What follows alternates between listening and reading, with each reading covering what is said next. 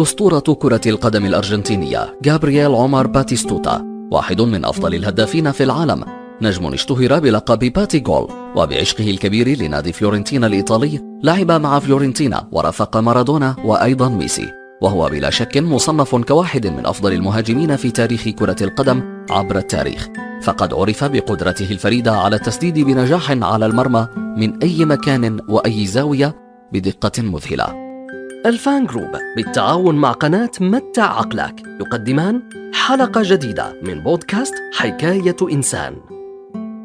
ولد في واحد فبراير ألف وتسعمئة وتسعة وستين في أفيلانيدا الأرجنتينية لأب يعمل جزارا وأم تعمل سكرتيرة مدرسة، وله ثلاث شقيقات، وكانت أسرته تعاني من الفقر الشديد بسبب الانتكاسة الاقتصادية الشديدة التي عانت منها الأرجنتين. مثله مثل بقية الصبية في بلدته، كان يفضل الرياضات الأخرى على كرة القدم، إذ كان يعشق كرة السلة، وحلمه الأكبر هو الانضمام لأحد الأندية الشهيرة في كرة السلة بسبب طول قامته، إلا أن شغفه بكرة القدم بدأ يزداد شيئا فشيئا بعدما توجت بلاده بلقب المونديال عام ألف وتسعمئة وثمانية وسبعين متأثرا بمهارات ماريو كيمبرز، فبدأ بممارستها في شوارع بلدته، إلى أن جاءت الفرصة عندما لفتت مهارته مدرب نادي نيولز أولد بويز، وقرر توقيع عقد معه في موسم ثمانية وثمانين تسعة وثمانين، لكنه عانى في موسمه الأول بسبب ابتعاده عن بيته وعائلته وصديقته، حيث كان يقيم في غرفة داخل الملعب، وقد لعب معهم أربعة وعشرين مباراة وسجل سبعة أهداف فقط. وفي الموسم التالي انتقل إلى نادي ريفر بلايت ولعب معهم واحد وعشرين مباراة وسجل سبعة عشر هدفا، لكنه بسبب مشاكله مع مدرب الفريق كان يأمل في الانتقال من النادي، وهو ما حدث فعلا بانتقاله إلى نادي بوكا جونيورز، لكنه واجه صعوبة كبيرة في البداية قبل أن يعين أوسكار تاباريز مدربا بعد عام ويدعمه ويؤمن بقدراته وموهبته الفذة ليصبح هدافا للدوري.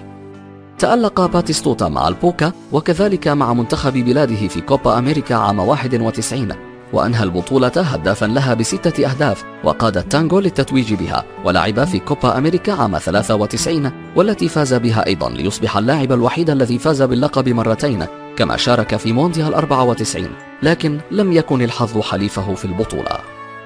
انتقل الدبابة الأرجنتينية في عام واحد وتسعين إلى نادي فيورنتينا الإيطالي، وفي هذا النادي نال باتيستوتا شهرته الكبيرة وأصبح أسطورة الفريق، وتعد فترة لعبه مع فيورنتينا الأفضل والأطول في مسيرته الكروية، فقد ساهم على تقدم مستويات متميزة في التسعينات هو وزميله روي كوستا، وسجل معهم مئة وثمانية وستين هدفا، وقد ساعد روما كذلك في الفوز بالدوري الإيطالي عام ألفين وواحد وبالكأس الإيطالي، وأصبح باتي الابن المدلل لجماهير فلورنسا، حتى أنهم صنعوا له تمثالا في مدخل النادي، وبعد سنوات رائعة قضاها في فلورنسا جاء وقت الرحيل لفريق يذوق معه باتي طعم البطولات والانتصارات، وكان ذلك في شهر يناير ألفين وثلاثة عندما قرر باتي جول، وهو اللقب الذي أطلق عليه لكثرة أهدافه، الانتقال إلى نادي إنتر ميلان الإيطالي، ولكنه لعب معهم اثنتي عشرة مباراة وسجل هدفين فقط، فلم يقضي معه سوى عدة أشهر فقط، ثم انتقل إلى النادي العربي القطري، واستطاع في أول موسم أن يسجل خمسة وعشرين هدفا في ثمانية عشر مباراة في الدوري القطري ليصبح هدافا للدوري، ولكن في الموسم الذي تلاه عانى كثيرا من الإصابة ولعب ثلاثة مباريات فقط.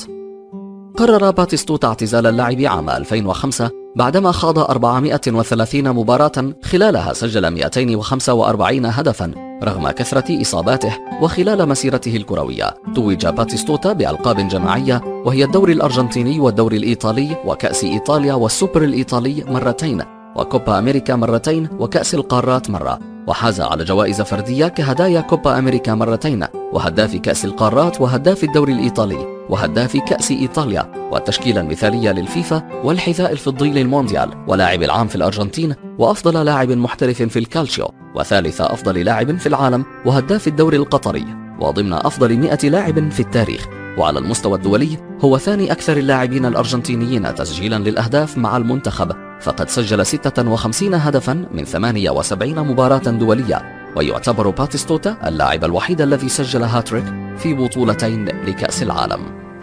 صدم اللاعب الشهير محبيه حول العالم بما أصابه في الشهور التي تلت اعتزاله، إذ قال: بعد أن اعتزلت الكرة بوقت قصير وجدت نفسي غير قادر على المشي تقريبا، كان الألم لا يطاق في الكاحلين لدرجة أنني طلبت من طبيبي قطع الساقين، وقمت بإجراء عملية في الكاحل الأيمن ولم يتحسن الوضع. مشكلتي كانت في الغضاريف والأوتار التي كانت شبه ميتة وهزيلة، ثم بعد خطة علاج طويلة تحسن الوضع ببطء. أنا الآن أفضل، ولكن هذا الأمر استغرق وقتا طويلا.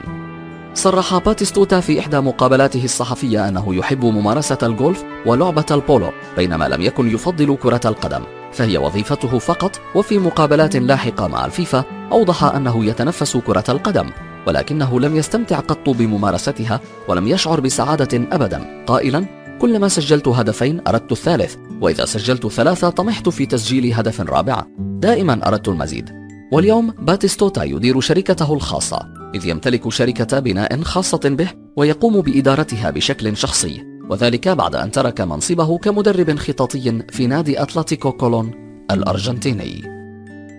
إلى اللقاء وحلقة جديدة من حكاية إنسان، تقدم لكم بالتعاون بين الفان جروب وقناة متع عقلك.